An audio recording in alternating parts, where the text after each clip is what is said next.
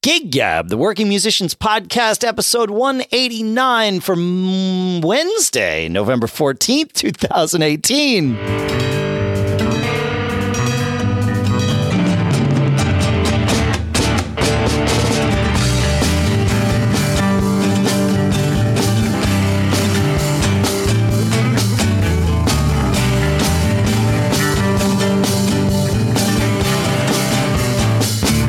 Folks, and welcome to Gig Gab, the podcast by, for, and about working musicians.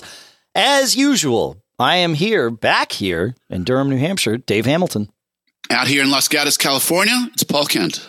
How are you doing on this wonderful hmm, Wednesday, my friend? I'm doing good, man. We're a little late this week because I was on a really cool trip.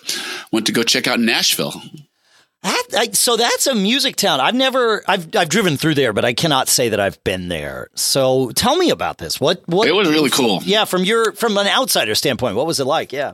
Well, you know, I live in Silicon Valley, so pretty much everyone you meet here is in the tech industry in some way or another. You know, overwhelmingly, it's it is incredibly common right. to find people with a startup or you know like like that's the conversation. If you're in LA you find people in the in the entertainment industry. That's what's down there. Totally. You know that that's what defines it. Certainly in so Nashville that's where I was last week. It's funny you mentioned that. But yeah and I ran there into exactly that. So yeah Nashville. Yeah. Yeah so you know the first place we went for dinner our our waitress said our server said you know, I'm in the, I'm here to get in the music industry. Our, our Uber driver, I'm here to get in the music industry. So yeah, it's a music town. Um, it was really cool. Uh, the main touristy drag, uh, Broadway has about a hundred bars and live music on a Monday, Tuesday morning starts at 11 in the morning. And all the bars, uh, you know, they, they pipe the music out onto the street to co- try and grab you as you walk by. So right. it is all, all, all about live music. Um, you know, like there's the touristy in, areas, which is a lot of cover stuff. Austin. Yeah. It, it's similar. That's thing. what I understand. I've never been there. yeah. Right here. Yeah. Very cool, um, man. Huh. The players were great. I mean, I'm amazed the singers were just fantastic. I mean, everything from, you know, bluegrass, pure, you know, classic country, a lot of a lot of classic rock covers going on, but the players were all rock solid. I understand. I got a note that uh, a lot of these players are playing for tips only in a lot of these places, which is an amazing thing. And in fact, our Uber driver said, "Yeah, I think that those touristy bars, even and they're all real nice. They're huge bars with huge stages, really nice sound systems. I mean, it's it's really it's not like divey. It's it's like a really comfortable place, and they're trying to attract you know people of all ages to come in to enjoy the music. So it makes sense that it's like that. But um, I was just real impressed with the you know the quality of the players and made me you know inspired you know to go do what I do. It made me think about my local scene here. You know what the differences are. Um, yeah, it was a very very cool place. It was a great experience. Beautiful town. Good good things to eat. And like I said, live music everywhere you turn. It was great. So that that's interesting because when we had Buddy Gibbons on, who actually I had wound up having dinner with uh, when I was in LA uh, a week ago Monday, and he came from Nashville. He, well, I mean, he didn't come from Nashville. I think he came from Mississippi, but he lived in Nashville, worked in Nashville as a as a drummer, musician, composer for a while, and then moved to L.A. And he told us that story.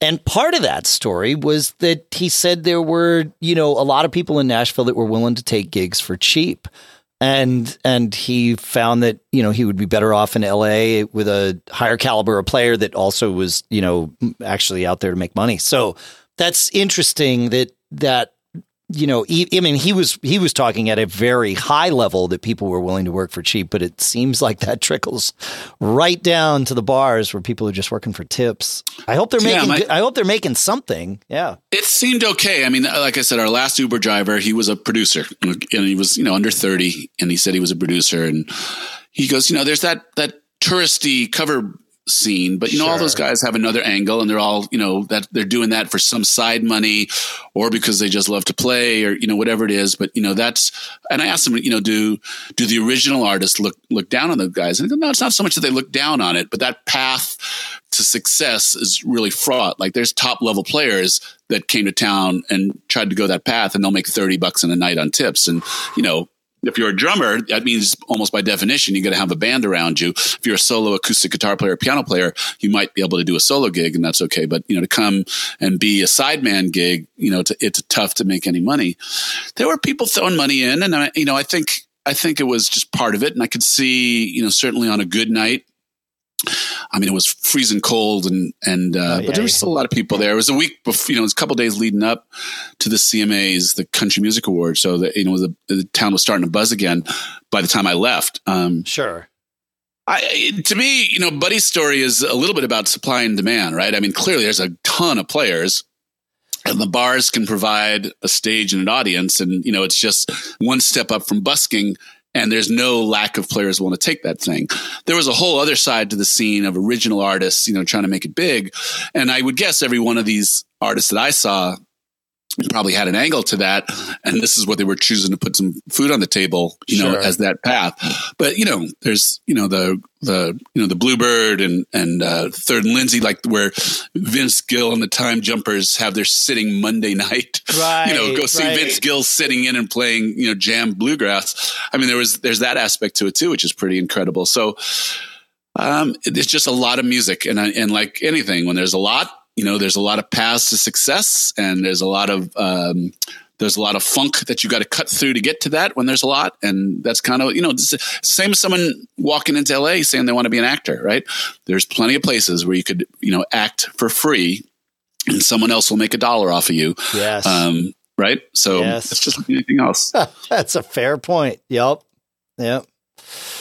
But Crazy. nice to see that much live music. It was really, yeah, really invigorating that, and good, good players. That's the thing. I, I, one of the things I really liked about Austin was that same kind of thing. Was you know, there's just so many people that are so passionate about playing music, and that it's infectious in a, in a very that's good way. Good word. Yep. Very good way. Yeah, that's awesome. That's good. Ah, I'm glad. So, yeah, I got to go there at some point. I actually have a really good friend that lives there, and I've never. I mean, I, again, I've sort of been through and visited him, but not not what you got to experience, which is well, it was interesting how it was different from New Orleans. So I spent a little time in New Orleans last year, and that is, um, uh, I'm certainly a music town, and sure. that's a large part about the brass band culture. That's a bigger thing, and jazz, right? Um, and New Orleans jazz. You know, there is Bourbon Street, and there are you know rock cover clubs that are touristy type things. Um, uh, that those certainly exist as well. But this was um, a little bit more about um, uh, music industry and and you know critical mass of producers and record labels and you know people looking to find business deal. I didn't that didn't strike me as much as New Orleans. Certainly, like I said, awesome brass band musicians everywhere you turn, sure. and great and great jazz musicians everywhere you turn. But it, it was it was it was more that in New Orleans and more business a path towards business. It seemed in Nashville. Mm, interesting. Yeah, that makes sense. That makes sense. So yeah, but I'm I have a, a, a solo acoustic gig on Friday and a band gig on Saturday, and it just definitely got my juices going. I'm ready to I'm ready to jump in, got some good ideas.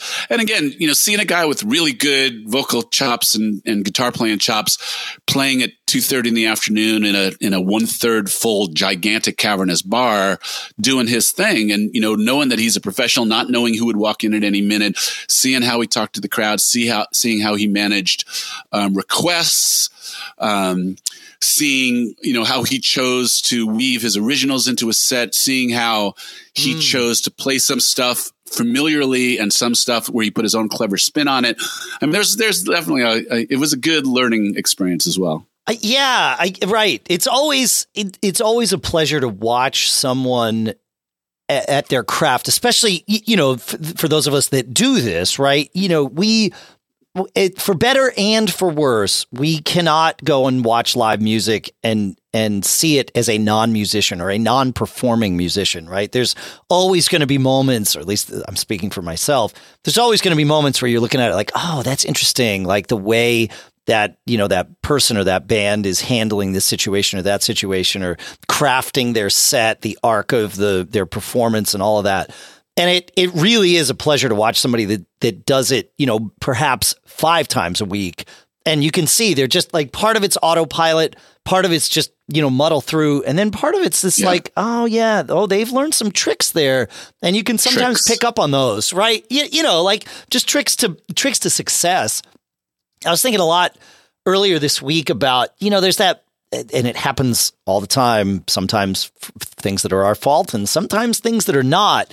But you know, when you're, when you're on stage and something is going wrong, right? Like maybe the monitor cuts out or somebody's playing out of tune, right? Or somebody, you know, blew through a, uh, you know, a, a stop or something like things that just aren't, you know, aren't right. And I, for me, I, um, you know, I'm a, I'm a pretty emotive guy and I know that that betrays me sometimes, especially in those moments. Like I know, oh crap, my face is probably communicating something about this thing. Telegraphing. Yes, telegraphing. Exactly. yes, great word. And and so I you know, I try to be aware of that and as soon as I catch myself in that mode, like, oh crap, look at somebody in the crowd and smile, right? Like, this is the most important thing you can do right now. Whatever's going wrong, if you could fix it, you already would have you know, you like whatever it is, you got to get to the end of the song. Yeah. Sometimes the end of the set, maybe like you just got to deal. And and it's that oh yeah, let's put on a smile. Let's move around a little bit. Let's perform. Let's put on a show, even though something about this at the moment is non optimal. You know, and that it's such a hard thing. Like I would love for my automatic reaction to be like when something goes wrong to be to smile and like move through it. That is not me. So I have to make it as automatic as possible. But yeah, yeah, yeah, yeah. Yeah, I think that you, you know we're talking about those prof- professionals in Nashville, and I think that there is a um, there's a spectrum, right? So mm-hmm. there's the people who are are set in the perspective that my authenticity is part of my vibe, is part of what I'm delivering as a musician. And so, you know, reacting to the real um, uh, elements around me as something goes on is that's part of part of the performance. Deal. That's right. I guess. You know, I think uh, yeah, I, I think guess. that's okay. Right, to a degree. To a degree. Right. And to yeah. a degree. And it, and where it falls apart is um, when it's negative, right? So, you know, what could be so terrible on stage? I mean, if someone's playing woefully out of tune, I guess that, that, that would be pretty bad, right? If right. you know someone hits a wrong note, you know, maybe someone forgets some words, okay, you, you know, but really, um, it's not that bad. That's and that's yeah, the thing. Most of the time, yeah. it's just not that bad. Yeah, yeah, yeah. That's the issue. Is it's too easy to get caught up in how bad is this really? And and in the moment it can seem very, you know, like I'm I'm an impatient person, so when something distracts me, I, I get upset about it, you know, and it's like, oh yeah, but you know what? Really, like this this isn't worth ruining the performance over. Uh, let's just have fun. It this reminds yeah. me. Um, I don't. I, I I hope this is true. And if you, if anybody out there or Paul, if you know this not to be true, please don't tell me because I, I have lived with this for a long time. this is a truth in in the mind of Dave. But years ago, a uh, a dentist told me I was doing work on his computer because that's a thing I've done. You know, I've had a consulting business or whatever, and I was working on his computer, and something didn't go right. And I'm like, oh crap.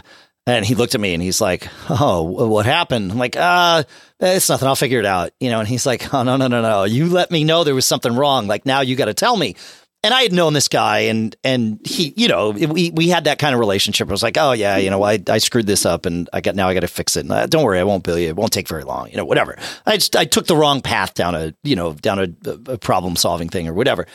And yeah. uh, he said, "Yeah, you know, in dental school, you said you said oh crap or whatever you said." He says, "You know what they teach us in dental school to say when uh, when we make a mistake?" I said, "No." He says, "Do you want to know?" And I said, "Yeah." He said, "Rinse."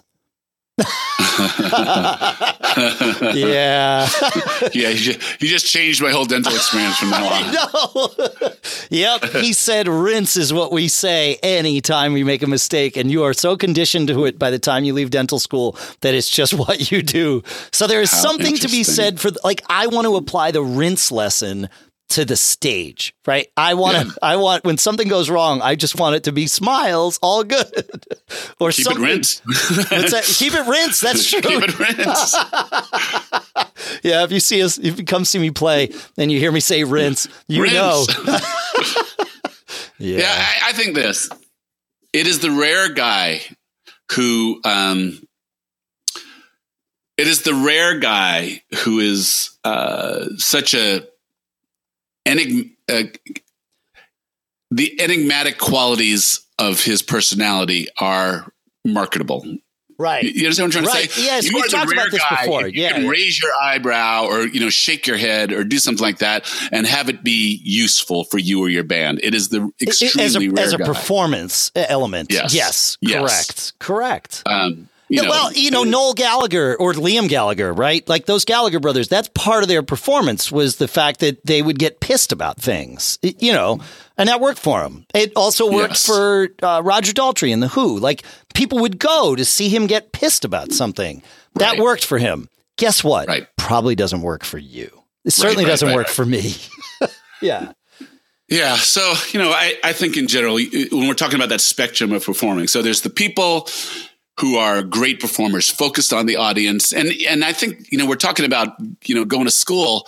Go watch Sidemen because a front man has to be on, right? So they have Right. little wiggle room to be ineffective. Watch Sidemen, you know, and from Sidemen, you find out who's, who's, who's emitting a joy from getting off on what his bandmates are doing You- and you know who goes inward when it's his turn time to shine you know find the people that you like and watch sidemen really carefully again I, it's going to be a rare person who uh and, and so often that enigmatic quality is someone's inexperience or or even worse discomfort with performing it's Right. kind of their go-to oh these guys you know I can't believe they're doing this to me. You know that that that kind of tone and that kind of look, I think, is um, is is an attempt to cover up an, an own personal insecurity. And if that's you, that's not a cool thing. Right. I, I mean, you, you. I just mean, you know, No, I, I know what you mean. Yeah. yeah. Yeah. Yeah. It's funny. Rinse. There you go. Rinse. Yeah. Yeah. Yeah. So um, let's see. I um, I have a an acoustic. We had a, we had a, a, a band gig uh, last week at a regular at a regular gig of ours, and I think I was telling you about this one. We um, have played there for years. Um, we were paid pretty poorly for years. We got up to marginally respectable, and now we're ready to get this place up to our you know respectable. And and Sure. the the background to this is um, in the wintertime when we don't fit in too many places, we have three or four clubs that we kind of, you know, keep us busy and, and, and usually get two or three of them every month through the winter. And then when we hit our summer gigs is when we're playing quite a bit. Sure. So this place is in a, we built up an audience there. The guy who owns the club does well. You know, it's fun for us to play. We usually have a good time there. And we've been killing it for a long time two times ago, so not this past week, but a month ago or six weeks ago when we were there last, um, was the first time we had a really average night in a long time, long time. And so it was not the night to ask for a raise, right? Yeah. Uh, and then we came back and, uh, and then the, the gig that we just had was another great gig. And now, now we're ready to ask, you know, Sure. and bring it up. And, um, you know, we always talk about leverage on this show, and this it's a perfect example. I like the gig and I want to keep the gig. I think the guy is making a lot of money off of it, and so it should be a very easy business conversation. I'm going to ask for X. He's going to, in his head, know what he charges at the door, know how much the door pays us, know how much he makes more when we're there. Yeah. He, Yeah, he should- knows if he can if he can raise the price of the door. I mean, all this type of stuff. So I think it's a pretty it's a pretty good pretty good situation, you know, to go in. But um, yeah, we had one night where it just wasn't the right night to push to push the conversation. So I let, it- let it go. Came back, you know, kicked butt, and you know everything's good now. That's good. Yeah, yeah. It's um, it's kind of like I, I was telling you. We had to sort of re uh, repave the path with the folks at the Stone Church uh, where we do all our Fling Fest because ownership had changed, and not just ownership, but the entire sort of management structure had changed. And yet they inherited this relationship and the sort of the time that we were in there where it was would have been right to pay, you know, to talk about the the following year and all that was the wrong night. We we knew it was the wrong night, just timing wise, Sure. and uh, but it was. I mean, timing wise, it was the wrong night and we knew we weren't going to bring a crowd in there like we usually do. We did okay, but it wasn't great. It was like, oh yeah, I don't know. This is gonna, this is not going to end well, you know. yeah. And sure enough, like three days later, we get a call like, hey, about that next date we have. It's like, okay, let's go talk, and we did.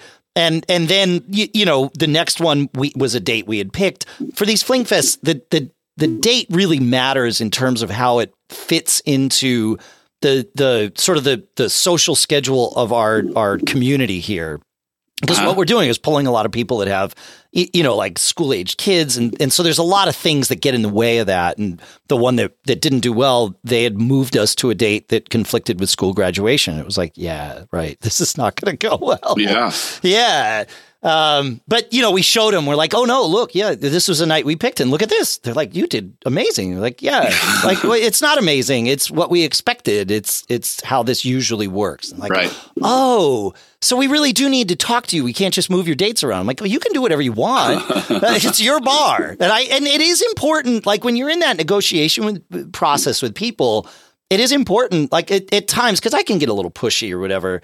And we sure. weren't getting pushy, but they were. I could feel that that the person we were talking to that she started to like, uh, you know, I don't want to say defensive was the right.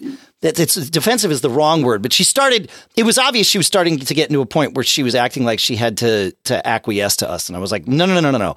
This is mm. you're going to regret that if you choose that. I don't want you to regret what we're choosing to do here this is your bar. Like this, your, this is your club. You you have to do what works for you, and what works for you may not be the thing that worked for the previous people. So let us know what you need, and we're here to. We know what what works for us, so let's do it together. And that actually went really well. It did, oh, that's cool. Like, oh, right, we are working together. It's like, yeah, yeah, yeah. We're not here to dictate. We're just here to tell you we know what we know. You you know what you know. Let's right. put it all together. Like it's all okay doesn't a negotiation does not have to be a zero sum game like everyone can no but win. you have to have two willing participants you have to have two willing participants absolutely of course and that's what i actually find often with clubs is it's one willing participant like you know mm. our good ideas or let's partner or let's this type of stuff yes you know it, it's a it's a it's a one-way conversation yeah that doesn't work it, I mean, it, right. it, it can, but it, but again, then you wind up with that zero sum game where, in order for someone right. to win, the other person has to lose. And right. it's like that this is look, you know, no. I don't I don't believe in that. That's not that's not how it has yep. to be. Yeah. Yeah. Hey, we got um we got a couple of emails from from two different mics. I, I, I swear, two different mics. Uh, one of them, uh, the first mic, wrote in uh, something we'll call a cool stuff found. He found a device called the Klang, K L A N G, Paul. He says mm-hmm. it is used, as he writes, it is used to widen the spatialization in your in ear monitors. He says, I heard this device at AES a few weeks ago and it works pretty well. Basically, it uses each channel of audio going into the console, i.e., lead vocal, guitar, you know, drums, etc., and gives it a separate control in the system. Each, each of these channels, he says, you can then move to wherever you want them to sit in your audio field. So it's beyond stereo. He says you can move the channels to the left, right, in front, behind, and everything in between. He says it might be stupid expensive, He says, but it's super cool. And he says the next thing the company is working on is to put localization devices on your ears so that the program can know which way you're facing and move the channels accordingly. And so that it's natural. And if you look over at the, you know, the stage right guitar player, you hear more of that person, you know, which I mean, I love that. I, you know, I'm a geek, right? So I like technology, but I really like um, this this Klang. I mean, it's essentially 3D in ear mixes, right? And, and yeah. look, we laugh about it, but if we were, were to rewind 20, 25, certainly 30 years, you know, to when I started playing, if you said to me, hey, someday you'll be able to have uh, this, uh, you'll be able to plug headphones in, like these tiny little headphones that are custom fit to your ears, and then you'll have this this magical uh, device that's you know about the size of a piece of bread that you could keep in your pocket and wirelessly control exactly what you hear in your ears. I would have laughed at that. Like that, that's like beyond Star Trek, right? But in fact, yeah. that's exactly what we have today. So right. like so this thing, I you know, yeah, I'm sure it's expensive. I didn't even look at what the price is, but um, but that's pretty. The cool. only reason I'm I'm guffawing at this is because you know I, am still struggling with my ears as is. Let's add another layer of technology. Right? Let's, let's make it even more complicated. fair, fair. Yeah, yeah, yeah, yeah. Yeah. So, uh, so thank you, Mike. We we really appreciate any of the uh, feedback that you folks send in, of course, to feedback at giggabpodcast.com. And then uh, the second question that we have from the second Mike, and I'll put a link to this Klang thing, by the way, in uh, in in the show notes at giggabpodcast.com, of course.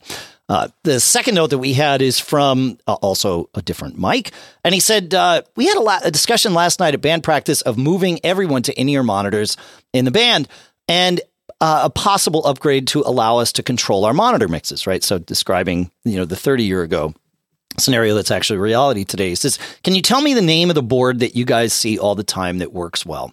So there's lots of them, right? But um, but there's a couple we've talked about on the show.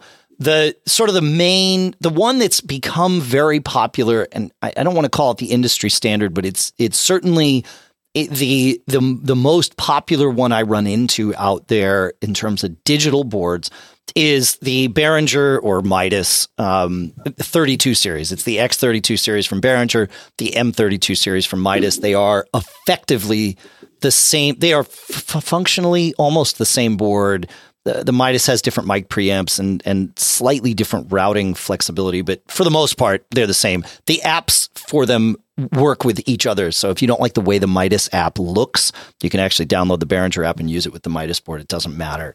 But that's that's the most uh, popular one, the most common one I see the one that we run in Fling is the Mackie uh, DL series. We have the DL 1608, which was the first of those.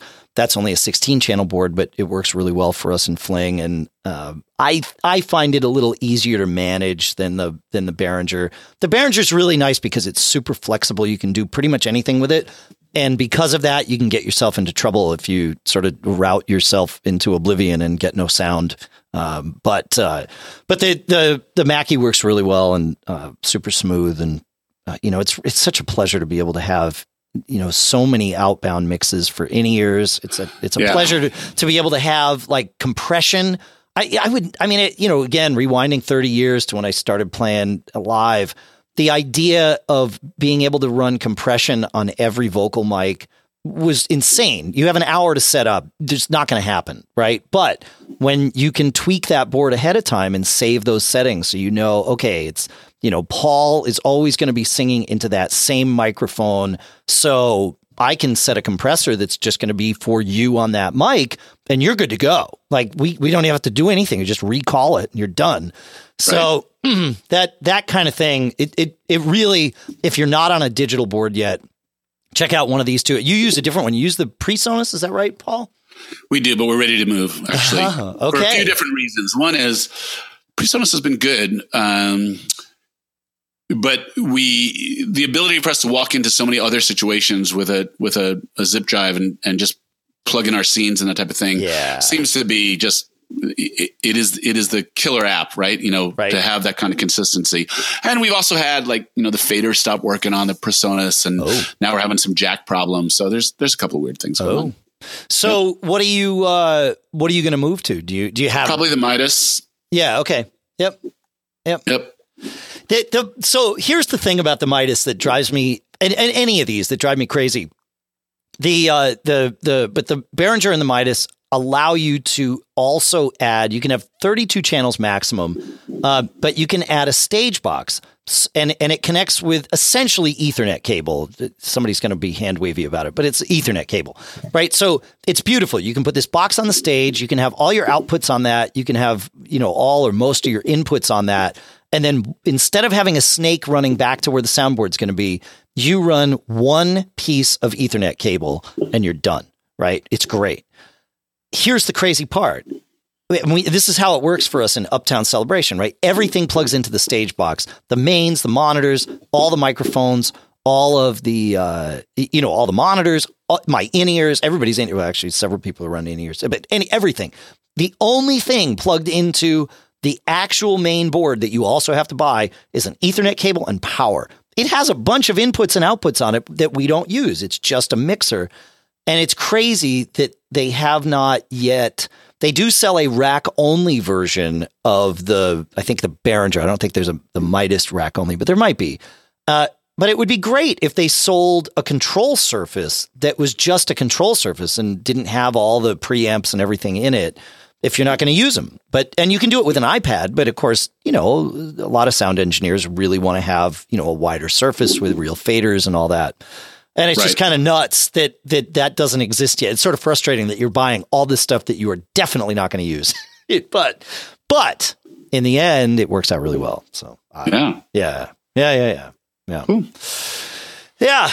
We have anything else, man? No, I think we're good. All right, easy one today. We're get, we're getting into the holidays. I'll have some good gigs this weekend, and I'll bring Same. some stuff, good stuff in. But uh, yeah, all good, man. Cool. Yeah, we've got a um, we're doing uh, our own event uh, again at this place called Sue's Place in in Rochester, New Hampshire, where we uh, we essentially four wall the event in a in a you know in a in a room. And we did one of those. I think I talked about it. We did one of them. We did an all originals night there back. Um, I think back in March or something, and that worked out. Actually, worked out really well. Better better than I expected. I must admit.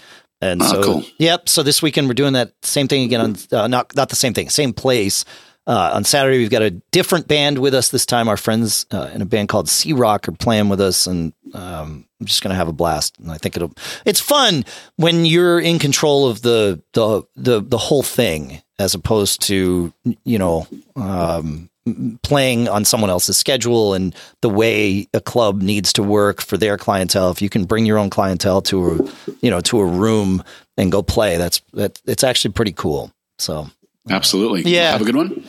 What's that?